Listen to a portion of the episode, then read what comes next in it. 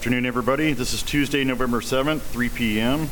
Uh, We're here for a special meeting followed by an executive session. Can I get a roll call, please? Seven council members are present. Thank you. Toby? Mayor D'Amico, council members, good afternoon. Thanks for joining us this afternoon. I'm to spend about an hour or so this afternoon talking about the city's water master plan. Maybe not the most exciting presentation you'll ever hear, but probably one of the more expensive plans we've ever purchased. So on the scale of entertaining and expensive, this definitely tips toward expensive, but meaningful, important, and something that we want you to understand and have a great complexity as tough as this process is, I mean, we invested, you know, $100 million into this water system from EPCOR. We are now marching forward with improvements, and so rather than just willy-nilly shotgunning it, which everyone said they didn't want to do, we need a plan. We need to adopt a plan and follow a plan. Now, of course, there's one kink to that system. Uh, Mayor D'Amico, myself, Travis Eddy, we've been applying for and working toward a $300 million grant to change this entire system. Now, all is not lost though, right? We still have all of the lines, all of the wells, all of the tanks, everything that goes into the system. So even if we were to get that grant, it still will be employed into this. Might change the master plan a little bit, but it also, it's not gonna change the inherent composition of this. So, if you'll endure Mark for- and his team for the next hour, but feel free, if at any point in time you want to ask a question, just let the mayor know. We can make this interactive as best as you like. Thank you. Thank you for that wonderful introduction. So hopefully you guys can endure me for the next hour.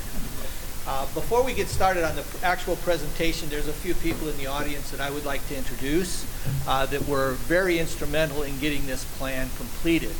Uh, Sean McCarty and Kyle McCarty were two of the principals with West Coast Civil, which was the entity that we worked with to get this plan completed, along with Jacobs Engineering. And Ryan Farnell, who is my manager of construction, he worked right hand in hand with me on this, on getting this plan put together. So uh, all of them deserve a lot of credit for this, this plan that we've put together. Um, The plan is included in this book. If you could turn it up a little bit, and this book. This is, this is the Water Master Plan. Um, And I will go through a number of the items that are included in this. When I came to council back in February of 2022, and council approved us beginning on this path to create this water master plan, there were uh, a set of deliverables. If you could go to the first slide. Actually, if you go to the second slide, we've finished that. Um, This is page one of the deliverables that we had. And I'm going to go through these and show what we've, what we've obtained through these deliverables. Uh, If you could go to the second page. And this is the rest of the deliverables. And we'll be taught, this is what this whole presentation's about, is these deliverables that we were looking to obtain by putting this master plan together. As Toby said, this is the first master plan that the city has ever had. We've never had a master plan before. When citizens owned and operated the system, they did not have a master plan. When American bought it from citizens, they never created a water master plan.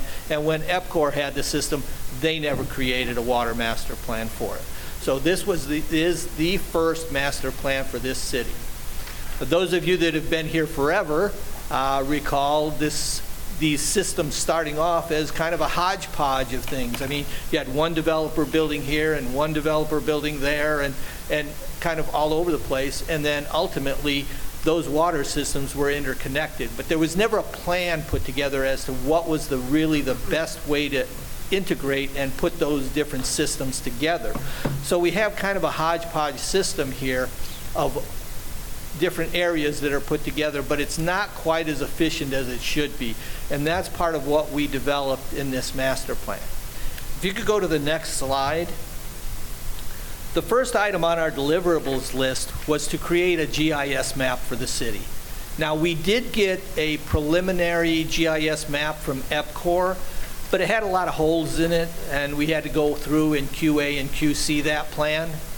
And so what we did was we flew the city, and we produced a base map with one-foot contours, which will allow us to continue to map and run our hydraulic models and work to expand the city in the future.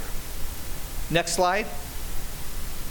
One of the, uh, one of the assets that we got out of this GIS map is we've got a number of layers. Daniel Parker, who helped us in this process, who actually just left the city last week, um, he helped us build these layers. So we've got layer upon layer of, of mapping that over, that you can bring one layer up or, an- or two or three. So we've got a layer that shows this, which is our economic opportunity zones and our qualified census tracts. And this can be used, and in fact, Eddie does use this for a number of his grant applications. We've got a lot of other things. We've got a layer that shows our water lines. We've got a layer that shows our valves, our meters, our, our, um, our, our pressure reducing stations, our wells, our, so we've got layers for each of these, and we can bring up or take out those layers as we need when we're working on different projects. So it's come in really, really handy. Next slide, please. This is a map of the city's water systems. Now, systems mean different things in different contexts. So the city has a water system, which is everything that we have in the city. But within that, per um, ADEQ rules, we actually have four different operating systems within the city. If you look at the very far north, it's a little hard to see on this, but in, in your books, you should, you'll have it. At the very far north end, those kind of three top sections that- where you see water mains there, that's the North Mojave system. And kind of buried in the middle of that North Mojave system is a little stretch along Locust Boulevard that, that is Lake Mojave Highlands system. It's a small system, uh, but it, but it is still considered a separate system. Uh, And the way that happened was because McCormick owned North Mojave and Citizens owned Lake Mojave Highlands system. So that's how we wound up with those two systems. Then kind of in the central part of the city, you'll see where, where there's the Desert Foothills Laughlin Ranch. Again, that's a separate system.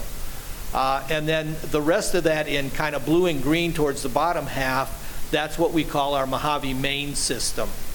And then that green that you see down there on the south, that's actually part of the Mojave main system, but we, it, we call it a subsystem of, of the Mojave main, and that's the Fox Creek area. And, and that's kind of listed out separately because it is such a large area of the city, and, and we had to develop plans a little bit separately for, for, for the Fox Creek area from the rest of the Mojave main system. Next slide.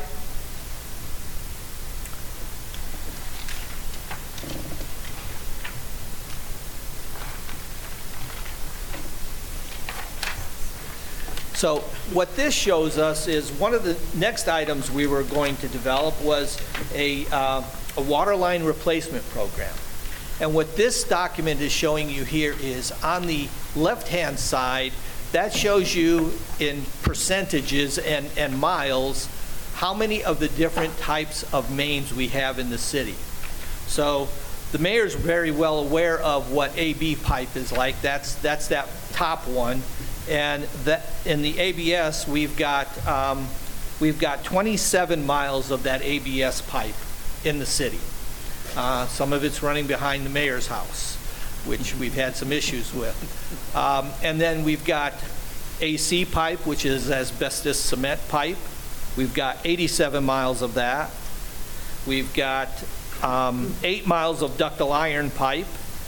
We've got 181 miles of our PVC, and that's what most people are used to. That's the plastic pipe that we use right now in our systems, and that's been used pretty much since the, since the late 80s. Um,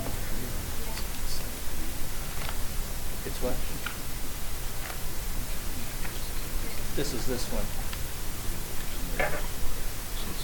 Yeah, the, yeah, 7.3, 7-3 So slide. toward the back of your book, Are seven we three. going to go like this? Yeah, this, this presentation was not, did not follow your, your executive We'll summary. make sure we give you the pages. Okay, thank you.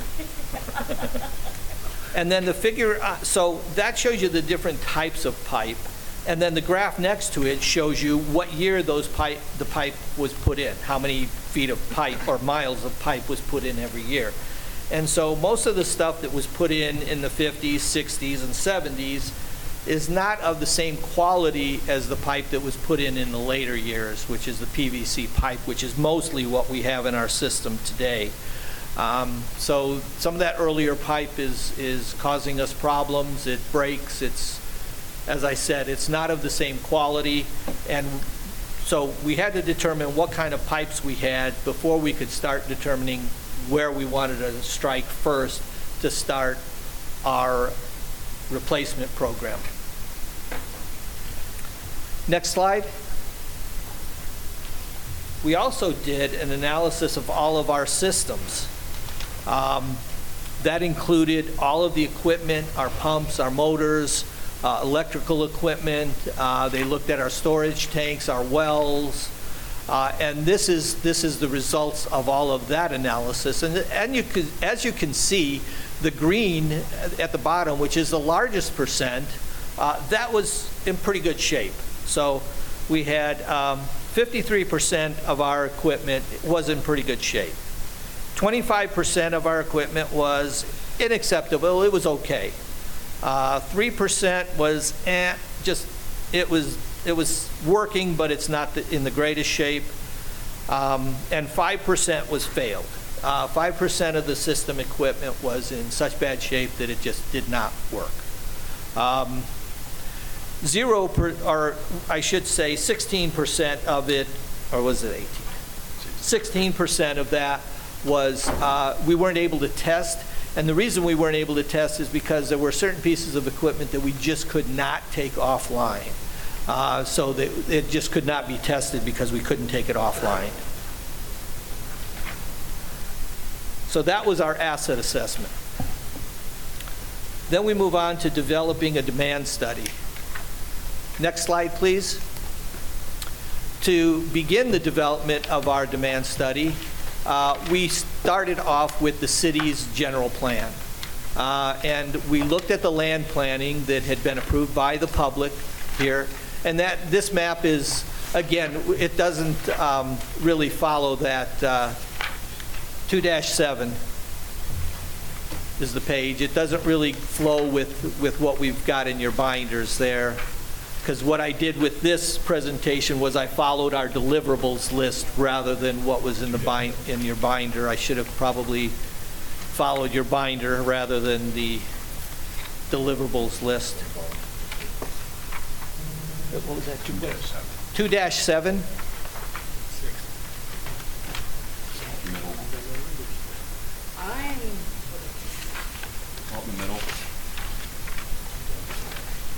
So this is what we use because this, this is laid out by single-family homes, multifamily homes, commercial, et cetera. So we use this to come to what we felt our population areas were going to be so we could map it all out. Next slide.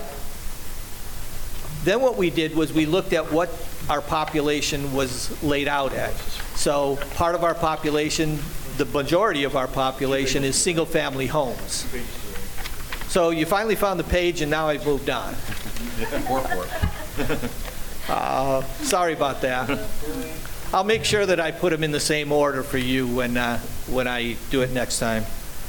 Uh, We have multifamily housing, commercial, uh, et cetera. So this was the second part of coming up with that demand study because single-family homes use a different amount of water than multifamily homes, than commercial developments. So this was the next part of that. Next slide. Then we looked at our population growth. And there were a number of different uh, avenues we could have taken. We looked at the transportation study that was done a few years ago and what their population estimates were. Uh, We looked at the Arizona Commerce Authority and how they came up with their population numbers. And what we did was, looking back at what Billy is, has given us as new home uh, permits, uh, we came up with about 1% growth a year. And so that's what we, we- we decided to use, and that's that blue line in the middle that then extends with the gold line going up to 2090 when we're anticipating build-out. Next slide. So this gets us to our, our demands. As you can see, um, our existing demand is about 6.7 million gallons a day. So on average, the public here in, Bull- this is figure 4-7. Um, In your book, it should be E ES-3. In your executive summary, it should be E ES-3. Um, So right now, today, on average, on an average day, our population in the city of Bullhead City for our water system uses 6.7 million gallons. Now, there's a peak during that, you know, when everybody gets home from work, uh, and that peak is about 12, 12 and a half million gallons a day, so just about, just under double uh, what our average day demand is. And of course, it's all seasonal. We use more water during the summer than we do during the winter. Um, 2030, we anticipate the demand to go up, our average day demand to go up from about 6 and 6.7 million gallons a day to 8 million gallons a day. And then from 2030 to 2040, up to about 9.5. And at build-out, we're anticipating to be somewhere around 22, 23 million gallons a day. So almost four times where we are today. Next slide. This slide on the left shows what our water use has been on an annual basis from 2004 through 2020. Uh, And so you can see over the years, it's, it's gone up and down. And then the, the chart on the right shows you that seasonality I was talking about. So you can see in the winter months, we use a lot less than we do in the summer months. Next slide. This, this slide is, is kind of an important slide. If you look at the far left of this slide, you'll see back in 2005, our population was just over 37,000 people. And then at the far right, you can see how our population has grown over those 17 years. Our population at the end of '22 was about 42.6, 42,600 people. So our population grew by about 15% over that 17-year period. So just under 1% a year, which is what we're using as our annual growth rate for our demand analysis. You'll also note that in the, on the far left, that red line that runs through that chart, you'll notice that we use 10,900 acre-feet of water a year back in 2005, when our population was 37,000.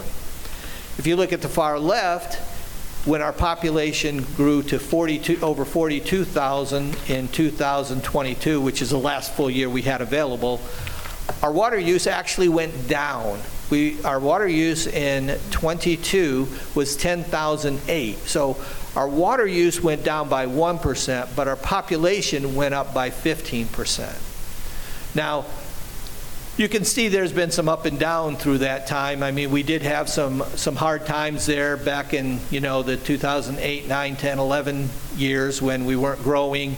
Actually, we went down a little bit in population there for a while. Um, and then we started growing again, and our water use started going up.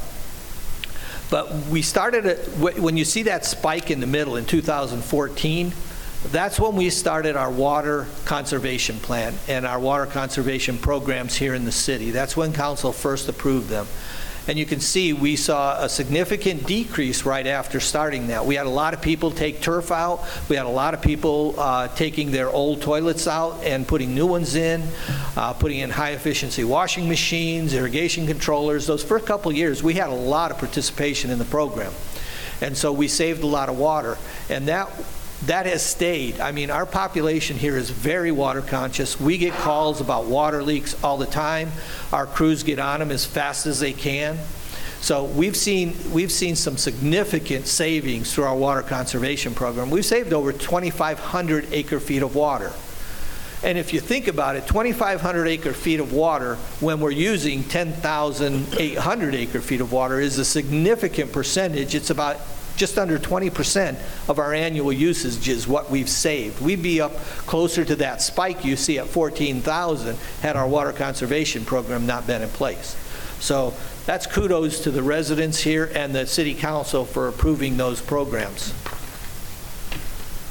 The next slide is a really, really busy slide.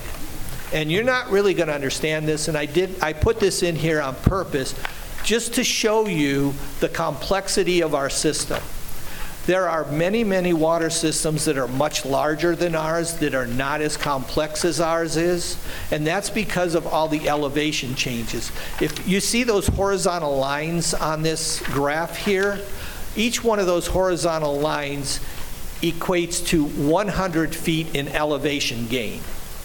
So we have a lot of, as everybody here knows, we've got a lot of elevation changes here in the city, which causes us to have to operate our system a little differently than somebody that's just working on a flat plane. So it makes our system much more complex. Next slide. This is based on 2021 data. You can see here, and, and the number that I really want you to focus on here is the numbers on the far right. You'll see that for the Mojave Main water system, we had uh, 21% water loss. For the North Mojave Highlands, Lake Mojave Highlands systems, we had a 21% loss in water. Fox Creek was 23%, Desert Foothills was 6% overall, the system was wasting or losing 20% of its water. Now, this was all before we took over the system. We didn't have data available for our operation of the system at the time this was put together. However, we've just completed our, our 22 uh, reporting to the Arizona Department of Water Resources, and our water loss has come down almost in half since we took over the system. All right, we got a question. Art. Just a quick question. How do you measure the water lost? Well, what we do is we measure how much water, we know how much water we produced in the system, how much water's come out of our wells to go to end customers, and we know how much is on the meters that our customers have used. So we, we subtract those two numbers, and basically that gives us our water loss. Now, in that water loss, there is some certain amounts that are, are legitimate uses, it's just, it's still included in that number. Like, uh, the fire department reports to me monthly how much water they use in fighting fires, and that's a legitimate use, and we, we just need to track it. Uh, There's water loss based on breaks, main breaks that happen in the system, and that's where most of your water loss comes from. But there are other things like uh, hydrant flushing that happens in the system, again, another legitimate use. Uh, And, and uh, there's a few others that I can't remember off the top of my head, but we have a few others that are, are legitimate uses of water, but that number has gone from 20% down to 10%, all of that together. Yes?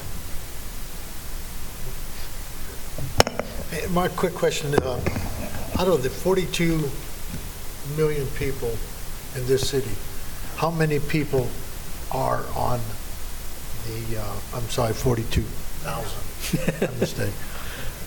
Thought it was in LA. Um, How many people are actually on the water system? Do we have any people that are not on the water system? Yes, we do. There are um, the folks that live at the far south end, Roya Vista, Rio Lomas, uh, El Camino Village, those are on Bermuda water. So they're not included in any of this information that we have here. And we have a few other pockets here and there, like in the uh, Colorado River Estates area, where we just don't have water lines there yet. Um, That area was never developed with, with a centralized water system, so they've got their own wells. But other than that, pretty much the rest of the city is on Now, our will those system. people be included in this master plan so that forward you can look at maybe bringing them online? They, they are, but they're after the 10-year period. So the first 10 years of this water master plan is to get redundancy in the system, as I'll show you here in a little bit, we have no redundancy in this system. We have just enough water to provide service to the customers we have today. So, uh, We kind of, so kind of got. it'll be a while before they get service. Dan, you kind of got to fix the car that you got that's uh, running but not running at its best before you go buy the new car. So, any other questions? Okay, next slide, please. One of the big things that we were trying to accomplish with this master plan was finding where our system deficiencies were. Because we needed to know what wasn't working before we could go out and start fixing things. And what we did was we looked at the different areas, and this is a blow-up. We- We've got a bunch of maps and a bunch of detail that that is not here that we need to be able to fix this system. Um, This is showing the the Mojave Main area of the system.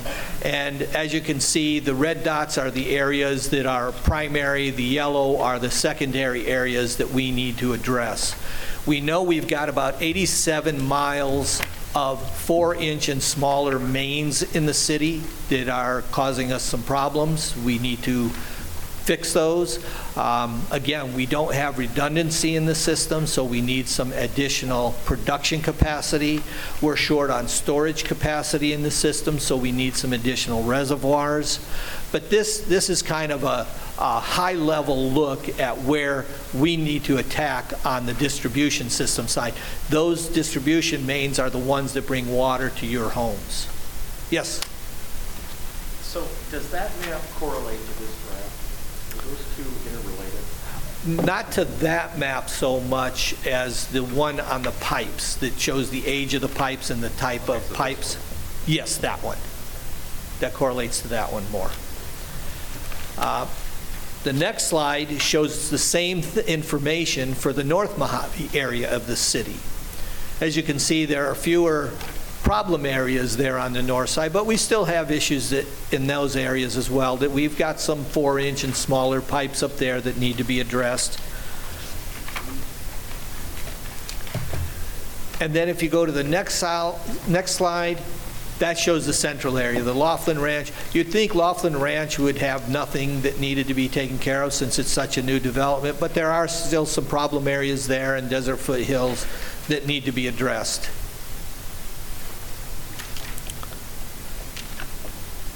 Next slide. This is another critical slide that I want to focus on for a couple of minutes here. The blue line in this map shows our average day demand. The gray line is the line that shows our max day demands. That's the maximum use per day. That's when people get home, take showers, things like that. And you'll notice that this is set up for all the five different subzones, subsystems we have in the city. Now, there's a, a solid blue line there, and that's what we call our supply, our firm supply.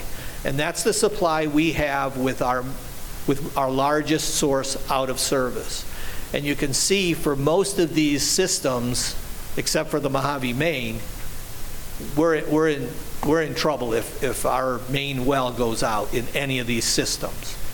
And you'll see that our total supply for these systems just barely makes it over what our average day demand is. So we desperately need to get additional supply into the system. Now, we've started that. We've got two new wells going in right now. We've got our 24-2 well under construction as we speak. And then we've got our 20 20-1 well that's also started construction. Those will help that Fox Creek area in getting them some backup supply. And as well as the Mojave Main system. Now, the Desert Foothills, the North Mojave, and the Lake Mojave Highlands, those three systems, we're going to be working on integrating those together so they will become one system so that they can back up each other. We just don't have the piping in place yet to do that. So this, this is, this is kind of critical because I wanted you to see graphically just how close our supply is to our actual use. And EPCOR had years of, of milking this system without putting in supply. Where they put in supply, they, they did drill a couple of new wells. They drilled uh, Laredo Village 1 and Laredo Village 2 wells. Each of those wells only produce about 85 gallons a minute, which is, is not enough really to do any, any of us any good. It's just, it's just, it's just not. Um, We've got 21 wells in our system. Of those 21 wells, nine of those wells produce less than 100 gallons a minute. Nine. So almost half the wells we have here in the city produce less than 100 gallons a minute. So you need a lot of wells to produce enough water at that rate. We'd have to be popping holes on everybody's block to get enough water. We do have five wells that produce very well, and they're primarily in the south side end of the city, and they produce over a 1,000 gallons a minute. So one of those wells produce as much water as all of the wells in the north half of the city. Next slide, please. This is our existing water system. And this is, um, let's see what,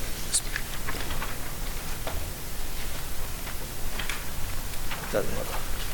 So, within the city of Bullhead City, as I said, we've got 21 wells, we've got somewhere in the neighborhood of, uh, we got thousands of valves, we got a couple thousand fire hydrants, uh, we've got somewhere over 300 miles of, of water mains. So the city, again, is very complex. We've got 48 pressure zones in the city. Um,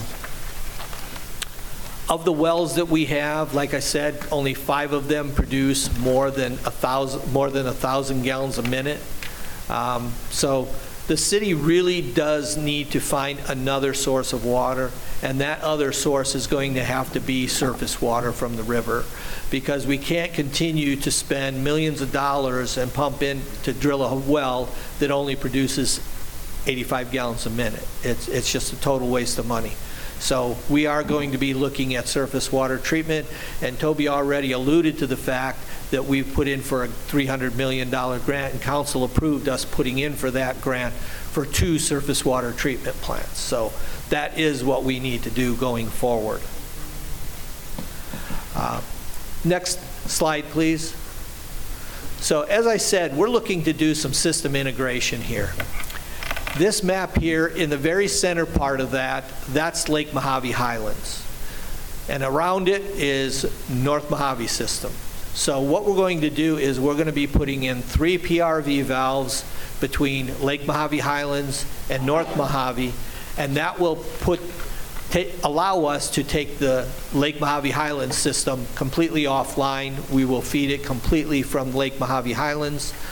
This is one of the least expensive projects we have, but we, unfortunately, because all of the wells in our northern system are so small, even though this well in Lake Mojave Highlands only produces 85 gallons a minute, I need every drop of water I can get in the north part of the system to keep it running. So I need to keep that 85 gallons a minute online for now. So there are a lot of efficiencies that we can get through this system, but there are, it's like playing dominoes. We have to get all of our dominoes lined up just right before we can set them all off. And until we get Lake Mojave Highlands to have, or, excuse me, the North Mojave system to have more water, which is hopefully this surface water treatment plant. If we don't get the surface water treatment plant, we will have to drill a new well for the north part of the city. Another big well like we're drilling down here on Riverview and 24 site. Mayor, Mayor D'Amico, I have a question. Um, If we do get that grant, what's the estimated time that that would be able to be used, the surface water? Well, what we've been told by the Fed so far is that that money will have to be used within three years. So we will use it within three years. It will all be spent in three years, trust me. And, and could I add to that, that uh, the first, they're going to be giving out the money in different timeframes. The first uh, allocated allocations will be going out this January? And- Probably not January, they're looking more like March, April, sometime in the spring now. And then the ones after that will be a year later from uh, what they said? Well, it depends on how fast our construction proceeds. No, I'm talking about the, uh, the money coming from, if we were to get the, receive the funds, the funds would come, come out, they're giving the, some of the funds out this next calendar year, and then the others will be followed the, the following calendar year. Well, and again, it- for, if we get the grant, we, say we get the full 300 million, we'll get that, basically, we'll have access to that as soon as we sign the agreement. So it just depends on how fast we're able to do the construction, as to how fast we would get the funding. Thank you very much. Mm-hmm.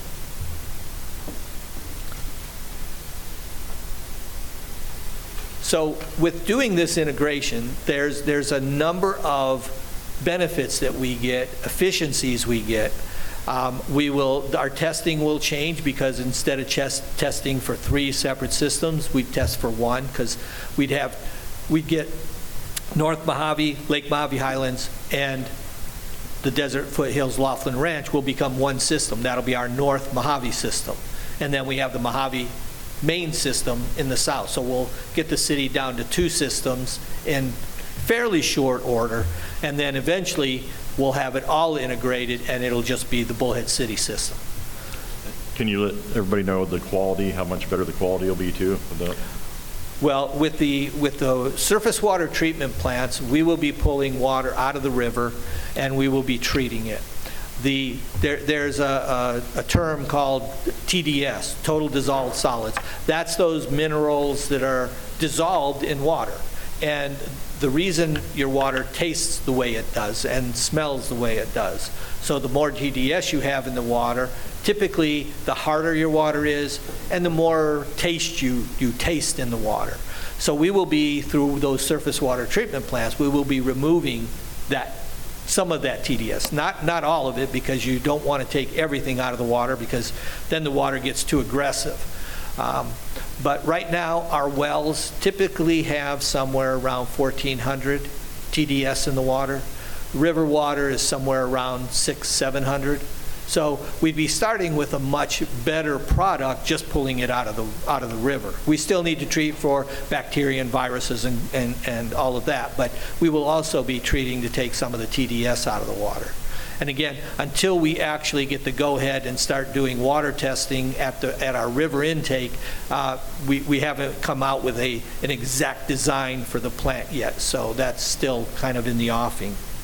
But getting back to the integration, what that'll allow us to do is become a lot more efficient. For example, on the south side of the city here, um, what we will be able to do is we'll be able to pump water from our new well 20-1 in Big Bend up to a tank at what we call an elevation of 780, which is about Arcadia Boulevard up there, where the stop sign is on North Oatman.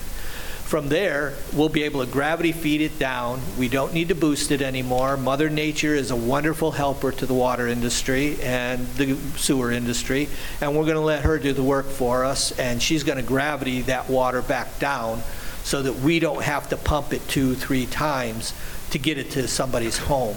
And that's how we've laid out this system moving forward, is we're trying to use gravity as much as possible as opposed to electricity and pumping. So that means we can get rid of a number of facilities. Go to the next slide, please. This is our Mountain View Reservoir. This is located in the old, or excuse me, the River District area. Um, You can't really tell so much from this slide the way it is, but that kind of silvery, dark silver um, piece of steel you see at the very kind of below the tank there, that is what we call a grade ring, and that is supposed to support the foundation of that reservoir. And as you can see, it's just kind of laying there on the ground. So it's not really supporting that reservoir's foundation at all. So this is one of the tanks we've got scheduled to be taken out of service um, once we get Rancho Colorado intertie completed. We've, uh, we've taken over the Rancho Colorado system. We've put in the PRV valve to interconnect that with Desert Glen, and we just need to do some valve insertions uh, on the highway in Merrill, and then we'll be able to feed the River District with water from Rancho Colorado, and this tank will become non-useful to us. The next slide. This is our Bullhead City 5 booster station and well site. This site, again, we've had a lot of problems with it, uh, a lot of mechanical problems, and so this would also go away. We would no longer be using this booster station and this well. Again, this is one of those low-producing wells that doesn't really provide us much benefit. Next slide. I mentioned Laredo Village, well 1 and 2. This is well 1. It produces 85 gallons a minute. It is still in operation, but once we get uh, these new, um, new wells in place and some of the transmission main, this will be targeted for being taken out of service. And again, this is a low producer well, um, but we still have to pay the electrical cost to run it. We still have to chlorinate the system for this, this well. So all that'll go away. Uh, Next slide. This is Laredo Village 2. These are the two wells that EPCOR put in. They only produce, like I said, 85 gallons a minute. Those storage tanks only hold about 35,000 gallons each. Uh, We have to boost the water out of here to get it to be uh, in a, in a position to be useful to our water system. And so we really don't uh, have a need for this. What we want to do is we want to take everything that we were doing here, pump it up to our upper boost, our upper reservoirs up in Laredo Village, behind uh, Laredo Village subdivision, those tanks you see up there in the desert. Uh, All of this water will go up there from other wells that will replace these two. Uh, Next slide. Pegasus Ranch, this is part of that Lake Mojave Highlands system. And again, these become superfluous once we get that interconnection between North Mojave and this system. Again, we have booster pumps here that we have to use to be able to feed the system. We're going to be gravitying everything into Lake Mojave Highlands, so these booster pumps go away, the electrical costs go away, the maintenance for these two tanks. In fact, one of them is out of service right now. Uh, Next slide. This is the Lake Mojave Highlands system, and this one's in really bad shape. There's two tanks here. One of them is out of service as well. Um, The well only produces 85 gallons a minute. And again, once this is interconnected with the North Mojave system, these facilities are no longer needed and will be retired. Now, what we will do is when we do retire these systems, uh, we will be taking out any of the components that we can reuse elsewhere and using it elsewhere. But a lot of these components, especially in this, this one and the Pegasus Ranch one, they're just so old and uh, they're just really not worth, there's re- really nothing there worth saving at this point. Mr. Um, Next slide. once it's retired, will those large tanks then be removed? Yes. Um, In the past, we've had some pretty good luck. Uh, There are companies that will come and take those down to keep the steel. So, and it usually works out cheaper to have them do that rather than us take it down and try and scrap it. Thank you. Uh, This is our Mojave Drive booster station. Uh, This is a place where we just had some recent issues. We put a new booster pump in here, and we're putting a second new booster pump in here. But this will go away once we get our our Arcadia tank online, because our, the Arcadia tank will service that Miracle Mile area. So uh, we will be doing some small interties, like on First Responder Way and between uh, City Square Mall and Alta Vista. And what that'll allow us to do is feed all of those areas with that 780 tank, and we'll be able to boost everybody's pressure there by about 5 to 10 PSI. So all of those folks along Miracle Mile will be very happy. So basically, from Walmart to the Wendy's up there, uh, actually further north than that, a- all the way up through City Square to Hancock Road, all of them will have a pressure boost there. Next slide. And this is uh, Riverview Mall. Because of where Riverview Mall is, we just couldn't get the pressure there, so we have a booster station there just for the Riverview Mall area. And again, once we get that Arcadia tank on board, uh, we'll be able to take this booster station out. So you see, there's a lot of electrical costs that we will be saving with all these booster stations we'll be able to eliminate through this process. And that's part of the, the reasoning behind this study was to make our system more efficient and more effective in how we operate it. Our operators, when you don't have to worry about booster pumps, maintaining booster pumps, which there's quite a few that we'd be getting rid of, well sites, it makes the operator's job a lot easier and we can focus on those things that are really important. The next thing we looked at was fire flows. Next slide, please. And so we looked at the whole system, and we found that we do have some areas where there are some, some fire flow issues. Uh, We knew that going into this, just from information that we'd received from the fire department. So uh, we've, we've highlighted those areas on this map. We have some primary areas, which are the first ones, which are noted in red here. Those will be the first ones that we need to address. And then the yellow ones are secondary, and those will have a little more time to address those in the future. But all of these will be addressed. We also have a number of fire hydrants that are out, currently out of service. Um, We now are fully staffed on our water side, so we have a hydrant tech that will be going out and starting to maintain, flush, pressure read all of our hydrants in the system. It's going to be kind of, the program's going to be kind of similar to what our roads department has, where they go through and they hit every road in the city every five years. Well, we'll be going through all of our fire hydrants, and we don't know how long it's going to take, because this first time through, it's probably going to take us a lot longer than it will once we get through this first time and get all these hydrants maintained and, and up to speed. Um, but we've got about 2,500 hydrants in the system, so it is going to take us some time to get through this first time. Next slide. So all of this that we've done, that we've talked about here before, gets us down to the capital improvement plan.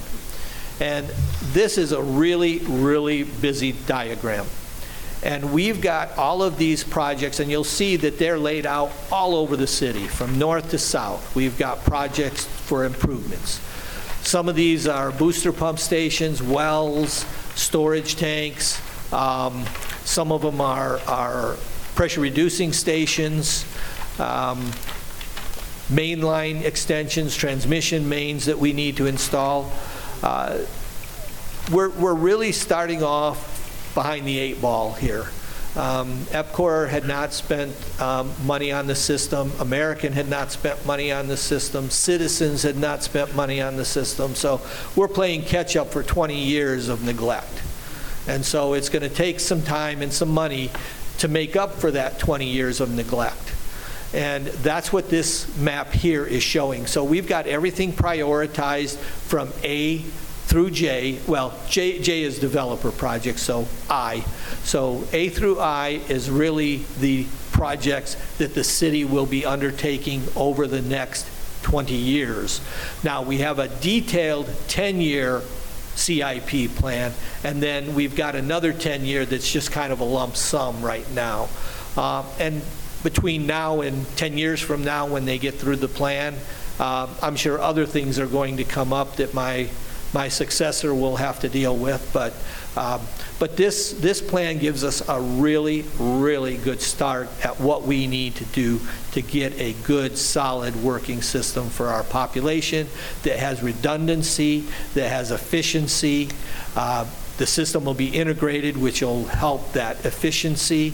Um, That way, we don't need as many employees. The more efficient we can have the system be, we want the system to run itself as much as possible. And that's where we get to trying to set everything up for Mother Nature to help us out. Because with Mother Nature helping us out, we don't have to re- maintain booster pumps as much. We don't have to do all this work that will go away once we have all of these new systems in place. Next slide. I showed you this slide, a, a similar slide to this earlier on. This slide, you'll see all of that red that's been added to it. That's all those capital projects that were on that previous page laid out on this map. So we get even more complex by putting in all of these, these new facilities.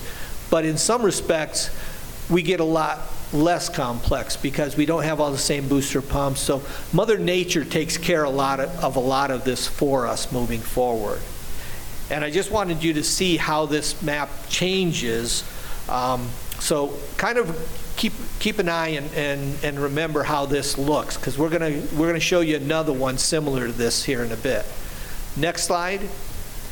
We've got a lot of new development going on in the city, but as you saw in those earlier diagrams, we just barely have enough water for the customers that we have now, which means we're going to need additional facilities for this new construction that's going to come in. So we're going to have to, and, and we have planned for that. It's just we're going to need the dollars from those developers to be able to construct th- these new facilities that will be needed. So, next slide. This is the developer projects. Based on the development that we know of at this point, these are the projects that would need to be completed to be able to service those new customers.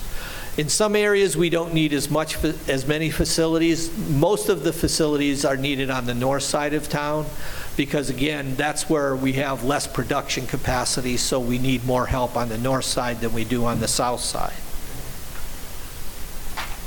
Next slide. So this is our 2040 map. This is where we should be in 2040. So that's, you know, still a ways out, 17 years out, but this is, these, these are the projects that will need to be completed for the population that we anticipate having in 2040. And the map, show the next slide, please. And this is our build-out. And you can see how this one goes a lot higher on that map than the other ones did. And that's because as our city grows, we're going to be growing up into the mountains to the east here. So the farther we go up, the higher in elevation we have to get. Next slide. This is our capital budget. This is our 10-year plus 10. So we've got, basically, our capital budget shows about $10 million a year in capital being needed to meet the capital improvement plan that we put together here through this water master plan. Now, will we get $10 million a year? No. Probably not. So uh, what that means is it won't be completed in 10 years. It'll take us something longer than 10 years. But again, we prioritized all the projects, so the projects that are higher priority will be the ones that are done first. The priority projects we have for next year maybe the year after that they get done because we just don't have the money. But we do have a plan and we have a very solid plan. It's based on all the data that we collected. Excuse me. So this is, this is really the Bible that we've been following and we will be following at least as long as I'm here. And then my successor, I'm assuming, will be following it as well through this water master plan. Master plans are typically done and updated every 10 years. So 10 years from now, when this thing's updated, we'll see how much of this we've been able to accomplish, and they'll, they'll go from there. Uh, Next slide. Again, this is that same capital improvement map that I showed you two slides ago, but I felt it bore uh, another look because there's a lot of things that the city's water system needs. Um, Again, we're playing catch-up for 20 years of neglect, and so that's why we have so many projects that need to be completed over the next 10, 20 years. And then the last slide that I have for you, this is just, just an example. I didn't want to bring all of these, but we have samples of all of these developer, pro- or all of the construction projects, capital projects that we need to do. We've got detail on how those will be laid out in more detail. Um, But I didn't want to give you too much detail because I felt there was a lot of detail in here already, and I didn't want to overwhelm you, and Toby wouldn't give me the time anyway, so. So this is just an example of one. This is showing Riverview, which is at the bottom of where those kind of purplish lines are. You'll see a green line running along. That's the transmission main that will go from well 20-1 and up to the Arcadia tank. You see how that green line continues to the right and then moves up, and right in the middle there of those green lines, there's a little storage tank showing there. And that tank then will gravity feed back down into the Riviera area, River Bend, and Holiday Shores area. So we do have detail on all of these plans that we've put together, and uh, that's really the end of my presentation, because I was hoping that I'd get some que- more questions from you so that I could explain even more of this, but I didn't want to talk about things that weren't really of interest to the council. Mr. Mayor, I have a couple questions. Um, If we do get that grant, uh, how much of the CIP money do you think would be budgeted for the new water treatment plants over the next 10 years? That's an excellent question. Thank you. I was hoping somebody'd ask that one. Um, If we get the full 300 million, we've got about $40 million worth of projects that we have in our CIP that would be paid for by the grant. Because the grant is for two surface water treatment plants but you still have to get the water from those surface water treatment plants to the end users. So there's transmission mains, there's storage tanks, there's some booster pumps. So all of that would be, is included in the grant. So we would have somewhere 35 to 40 million dollars worth of those projects would be included. And most of those projects that would be included in that 300 million are projects that we have in 24, 25, 26, because those are our highest priority items, is, is getting water to our end customers. So those would actually all be covered, which means that some of those projects that were I hesitate to use the term lower priority, but they would have been a lower priority if those items still were on the table. We can move those forward, and we could use less dollars each year. We need less capital dollars each year, but we could start getting a little bit ahead of the curve. Okay. One other, council member, one other way to look at it, though, eh, all of this is done without talking about raising rates, right? We committed, Right. staff committed to not raising rates. Now, we've owned this system for over two full years. We have not raised rates. EPCOR has raised their rates throughout the state of Arizona. So we haven't.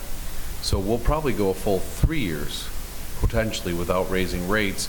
By the time we finish a rate study, bring it to council, interpret that, move forward on that. So one thing to keep in mind is we've created rate stabilization for our customers, saving them well over $2 million that they would have paid to EPCOR. That being said, the grant matters immensely. Mm-hmm. Mayor D'Amico, Travis are going to DC next week to try to further our efforts to get that grant. We didn't think that grant was a possibility when we started the Water Master Plan. Because quite frankly, if that $4 billion would have been available last year, we wouldn't have done this. Mm-hmm. But we did it, and it's the right thing to do, so now we have a good plan. That 300 million changes everything. So I don't think we can sit here and promise you that a segregated portion of our budget will go to that capital. Because I think we have to rethink this master plan if we get the 300 million. If we don't get it, this is what we got to do. We have to march forward with this capital based on a budget and a potential rate, cra- rate increase in the future. So that's the plan. Now, if we get the 300 million, I think we all come back and we re-look at this master plan based on what Mark has explained, and then say, okay, what portion of the capital is getting reinvested in this versus paying off debt mm-hmm. versus letting lines break and fixing them, which I know some people on the council would prefer we not have line breaks in their backyard. So So- there, Mark, Mark is correct, there's a lot of investing, but outside of this very technical water master plan, there's also the part that you and your constituents are, should be very concerned about, and that's the water rate. Right. And in order to do these things, you will have to raise rates.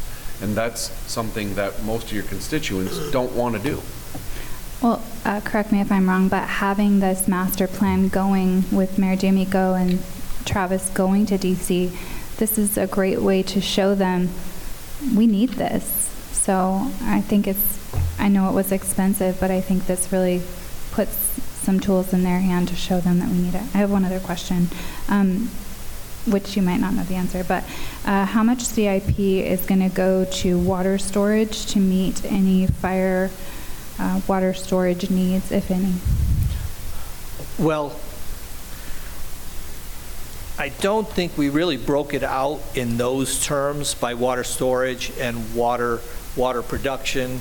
Uh, We broke it out by priority and by area instead. Because storage, usually you're adding storage where you're adding production. So um, we didn't really break out the dollars that way. I mean, I can, I, we can calculate out what that would be. I just don't have that right now here in But front of maybe me. even a more simplified answer too is, we gotta get our current fire hydrants to work. Yes. So that So- was my last question was, does the city own the actual hydrants or does the fire department own the hydrants? We own most of the hydrants. There are some private hydrants within the city, like at some of the, like Riverview Mall has some private hydrants, and other areas have some, own- their own private hydrants. But the bulk of them, um, we figure there's somewhere around 2,000 that are ours. Okay, and then as far as your, I'm very happy that you have enough staff to go check these. Are we doing anything with smart technology to, I know you love smart, I love it too. I'm just curious if that's something that we're going to be implementing as we go around and check them. Absolutely. One of the things that uh, we're working on is uh, implementing a, a smart technology in the fire hydrants. Yeah. Because what they have is there's something called an eye hydrant that we've kind of narrowed in on as, as the choice. Uh, It's made by a company called Clow, and uh, these hydrants actually have in the bonnet of the hydrant, it gives us pressure readings and temperature readings. So we would know about a break typically before a customer does, once we get the whole program implemented. But it's going to take somewhere in the neighborhood of a couple hundred height of those eye hydrants to be mo- s- installed around the system, and they're not, not the cheapest thing in the world. They're about $6,000 a piece for each hydrant, so um, it- It's going to take us some time. We're working with Clow right now to come up with uh, a program, but we do have in this capital budget, we have uh, dollars in here to start replacing hydrants, Um, because that, that, it it is very important. We have got a lot of hydrants that are not in the best of shape, and we'll start finding them uh, as, as our crews start getting out to do some testing. Thank you very much. Hey, Mark, uh, looking at this um, master plan and the, over the years, were the dollars on the plan escalated to reflect then-year dollars? No, they were not. So that would be quite a, quite a It bit depends on what inflation is, yes. It could, it could be quite a bit different in Thank the out much. years, yes. Thank you. Mr. Mayor, quick question. What, uh, as far as the tanks, if we're not utilizing them, could they be used for storage or those not good for something like that? Well, the problem is that the tanks are in such bad shape that, uh, that we're, we're, it it would cost us more in, in some cases. Now, again, until we go in and, and start doing our inspection program, which we have the first six tanks selected, and uh, we're going to be going to the city manager for approval to get going on, on inspecting the first six tanks here uh, later this year. So we're going to start inspecting tanks on a regular basis, which again, EPCOR had not been doing. So we'll, we'll see what they look like once we start getting inside them. And if we don't use them for storage, uh, and if they have to go, what do you utilize that property for? Uh, It'll be available for disposal because most of those properties are not really in the location where we would need a tank or a well. Uh, For example, those Laredo Vista sites, uh, they're, they're not high enough really for us to use for um, storage. And the wells there produce so, so such a small amount of water that they're just not worth doing anything with other than disposing of them. All right, thank you. And council member, we have done a comprehensive analysis of all of the properties and parcels we acquired through EPCOR, and those will be going to REO in the next couple of months, sort of a few at a time, that are no longer needed and are set for disposal. Yes, Dan. When a new developer comes in, do they kick in a certain amount or a certain percentage to put in water lines? They will be. Yeah, so we, we actually, since we've taken over the system, we've had only really already approved development opportunities come along, like Fox Creek. Um, So there's been very little developer contributions. So if there's any new projects, and I think Mark was referring to, okay, there's a couple new projects on the queue, that's the opportunity for us to sit down with them in their development agreements and talk about their contributions or line extensions or what they need to do for water and sewer. Thank you very much, Toby. Yeah, because typically, a developer will build the on-site facilities themselves, but they may not need a full million-gallon tank. Maybe they only need half a million gallons. So what we would do is we would take the money from them, we would build the tank, and then when the next developer came along, they would pay in money for the other part of that tank. Thank you very much. Any more questions? All right. That's our time. Do we have anyone from the audience that has any questions? All right, then, that concludes our meeting. Uh, We're going to move into an executive session. Uh, We'll take a little short break, a little five-minute break before we go in there. But uh, in the meantime, could I get a motion for us to move into executive session? So moved. All right. Second. Everybody say aye? Aye. Thank you.